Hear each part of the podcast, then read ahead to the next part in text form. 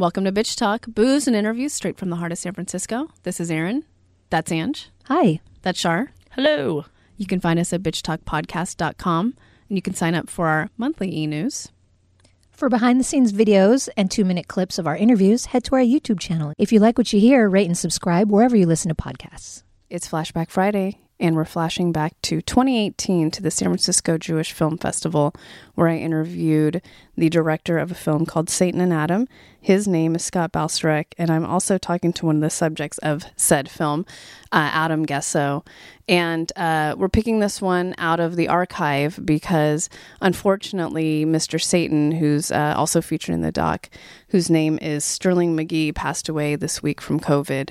Um, and I learned that news from one of my favorite uh, online and also in real life radio stations, WWOZ out of New Orleans. So uh, you can find this film. It's streaming on Netflix. It's great if you need to not think about the world and what's going on now and want to just uh, submerge yourself into a wonderful documentary um, about uh, the blues and uh, blues music. This is a great one to watch. So enjoy the interview and catch Satan and Adam on Netflix.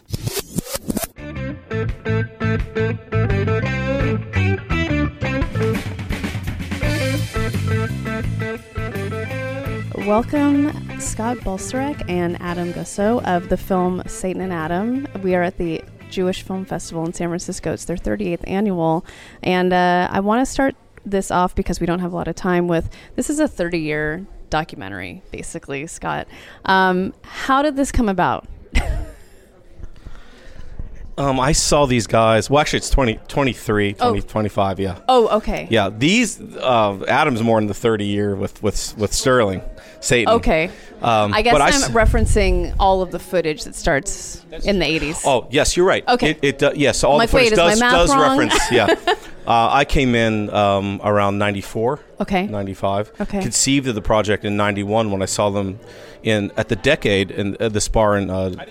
I didn't know. Yeah, this bar in um, Pittsburgh, Pennsylvania. A friend dragged me out and said, "Oh, these guys were in this U2 thing. They're really cool."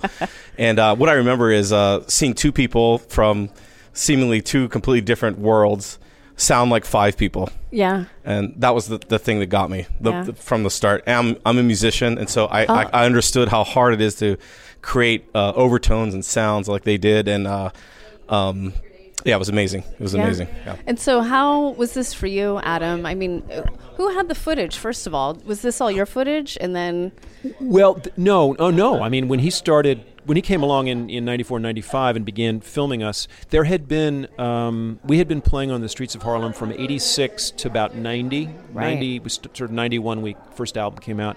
So for that three or four year period, there had been the occasional person who came by and did a little mini documentary. There was a WNYU documentary. Um, we had a, a couple of little TV, you know, 30 second kind of thing. Raimi Blumenfeld for D- D- Channel 5 in New York. This is Harlem, and in Harlem, this is Satan. And then, you know, and there we are playing. Yeah. So we'd had a little bit of stuff. And of course, the U2 thing, which happened, um, the filming of that section of Rattle and Hum happened in the summer of 87, which was actually my first summer with him. And the film came out then a year, a year that's later. That's bonkers, Um, by the way. bon- it- what's bonkers? that I mean, your you two just came about in ninety in eighty I seven. never met them, but they did Yeah. walk by, and and and that, that, that story is told in the film. Yeah, yeah. Spoiler Yeah. alert for Yeah, anyone that hasn't spoiler seen it yet.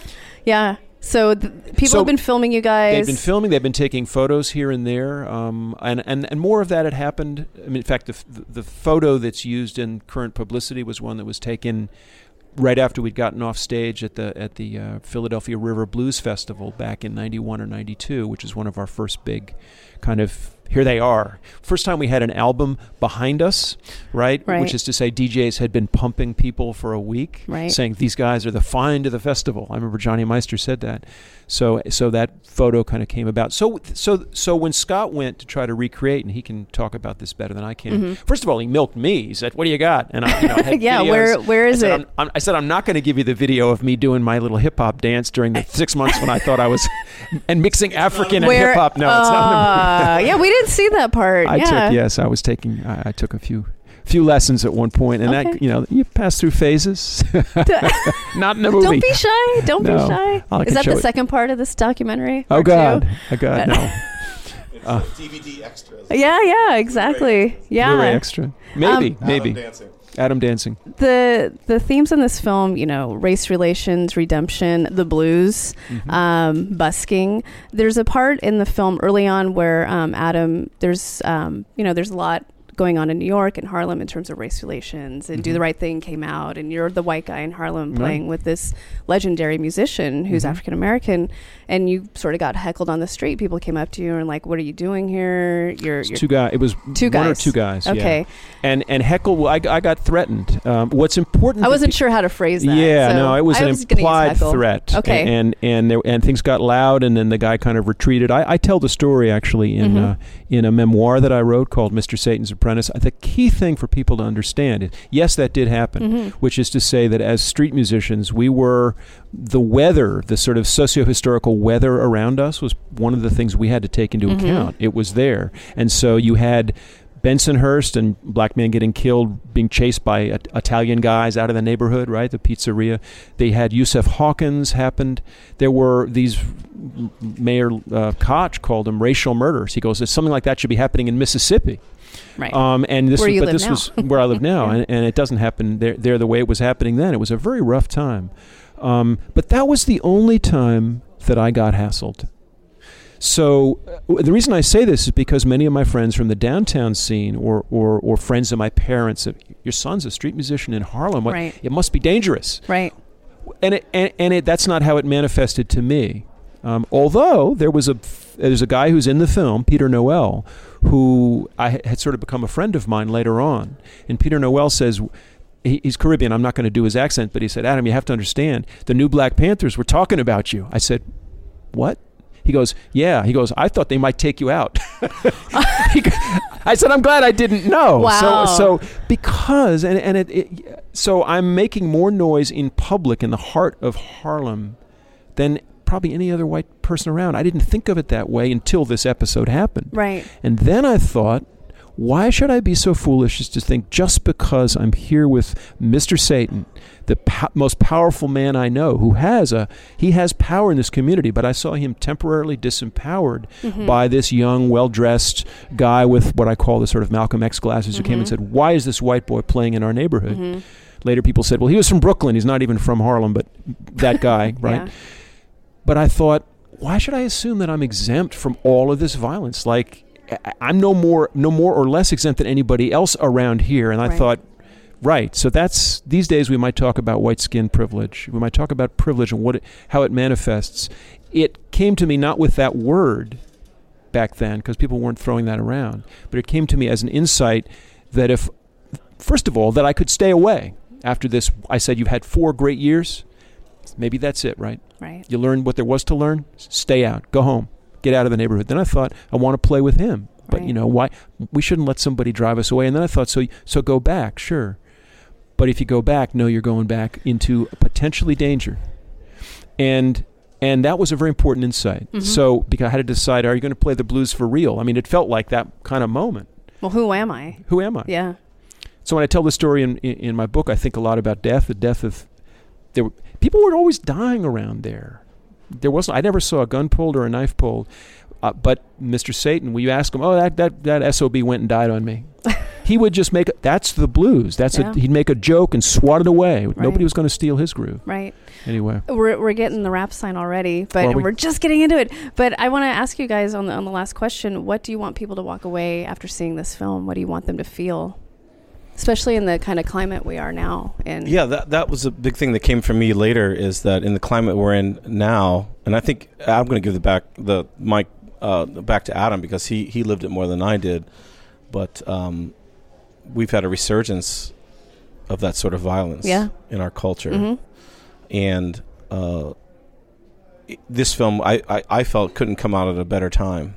timing's perfect. Right, because Yeah. it, it's not uh, a polemical film. It's not people. They're, they're, you know, it, it's really uh, this relationship story and, and how this works out. I mean, you could you could preach about how we should all quote unquote get along, but if you actually see it, and that's what I wanted to do in the film. I wanted people to actually experience this relationship.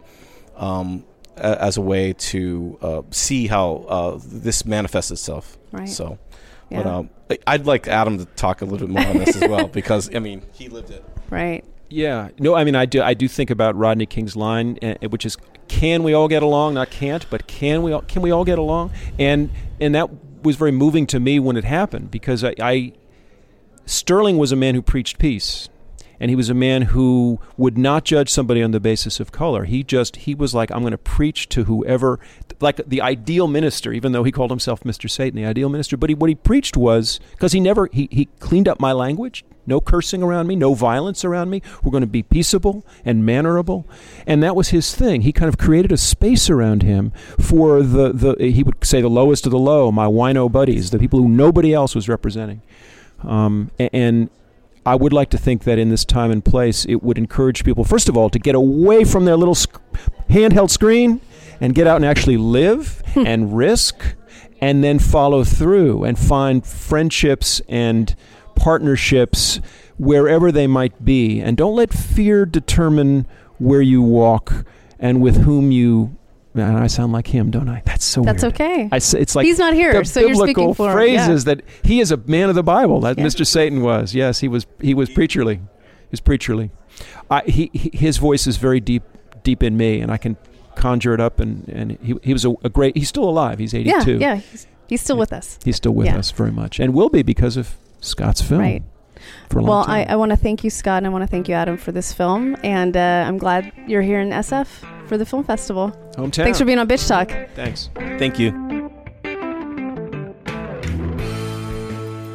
That was Adam Gussow and Scott Balcerek of the film Satan and Adam, which I'm not sure I should have asked them about uh, distribution, um, but I'm hoping that people can find this film. It is so well done, and if you love a good documentary about music, this is your film because it's actually much more about the human condition, I would say, and um, race relations and humanity and redemption. And it's just so good. It's just so well done. And it's 30 years of footage, which I don't know how you do that, but you do. And, and Scott did that. And um, I really hope you can find this film and see it. Um, one other thing, which I didn't say at the beginning of this podcast, is guess what? Go find us at our. Uh, bitchtalkpodcast.com website. That's where you can find us on all our socials. And you can find all of our episodes, which we're climbing towards 300. So, uh, you know, no big deal. We've just been in the game for about five years and we have 300 episodes for you. So if you are. Uh, for if you're new to our podcast, we have so much for you. There's so so many interviews and just really fun what we call our basic bitches, but there's also interviews like I just had with Scott and Adam. So please enjoy and we'll see you soon. For more information about us, you can head to bitchtalkpodcast.com. This podcast is created, hosted, and executive produced by Erin Lim. My co-host is Angela Tabora, aka Captain Party. The show's edited by producer Char. We're powered by GoTo Productions.